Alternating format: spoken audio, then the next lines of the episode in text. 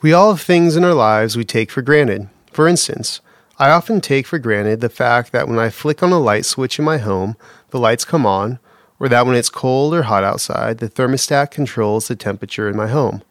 I often take these things for granted until weeks like this when Austin is shivering under a layer of ice and many people just north of me have no power. A few weeks ago, I realized there is something about my faith tradition that I often take for granted. It's something we do in our liturgy as we gather together every Sunday for worship.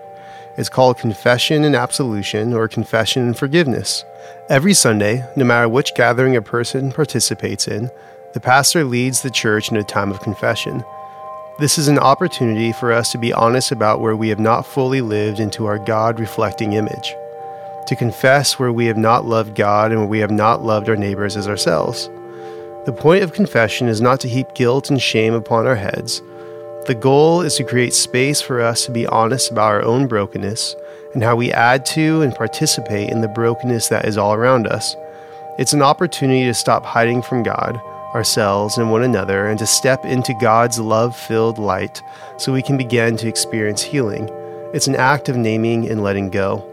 After our sins are confessed, the pastor pronounces absolution, or forgiveness, over the entire congregation.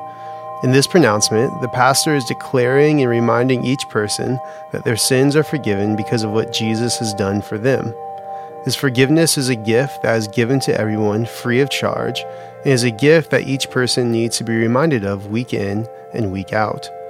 Now, this may not sound super spiritual or life changing, especially if you experience it week in and week out. I have to admit that as a pastor, it can often become rote. But a few weeks ago, I was reminded how powerful this public act of confession and absolution can be. A few weeks ago, we had a guest presenter with us for the weekend.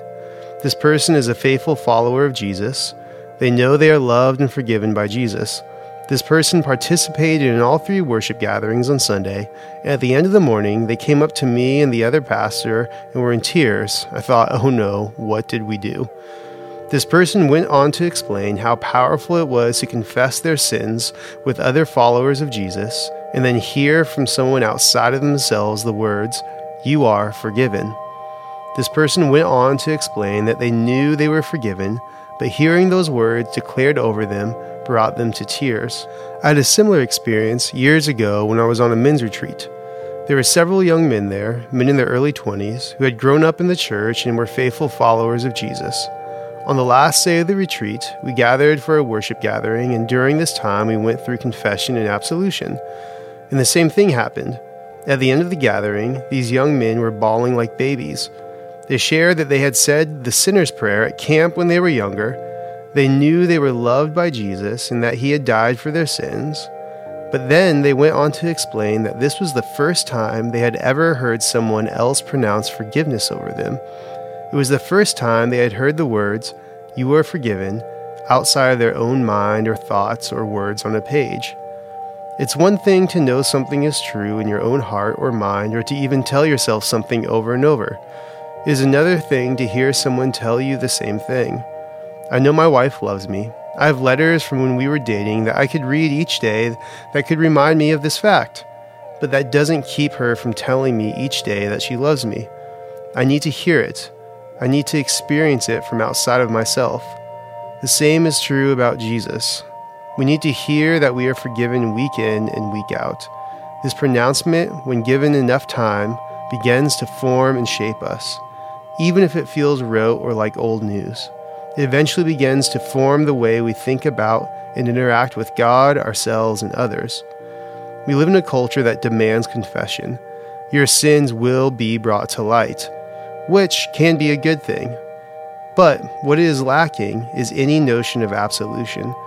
As the people of God, we possess the good news that everyone is looking for.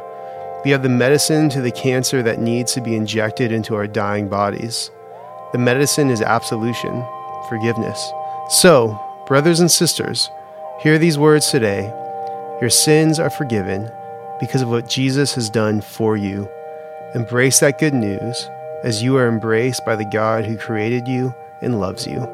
Grace and peace till we rise in glory.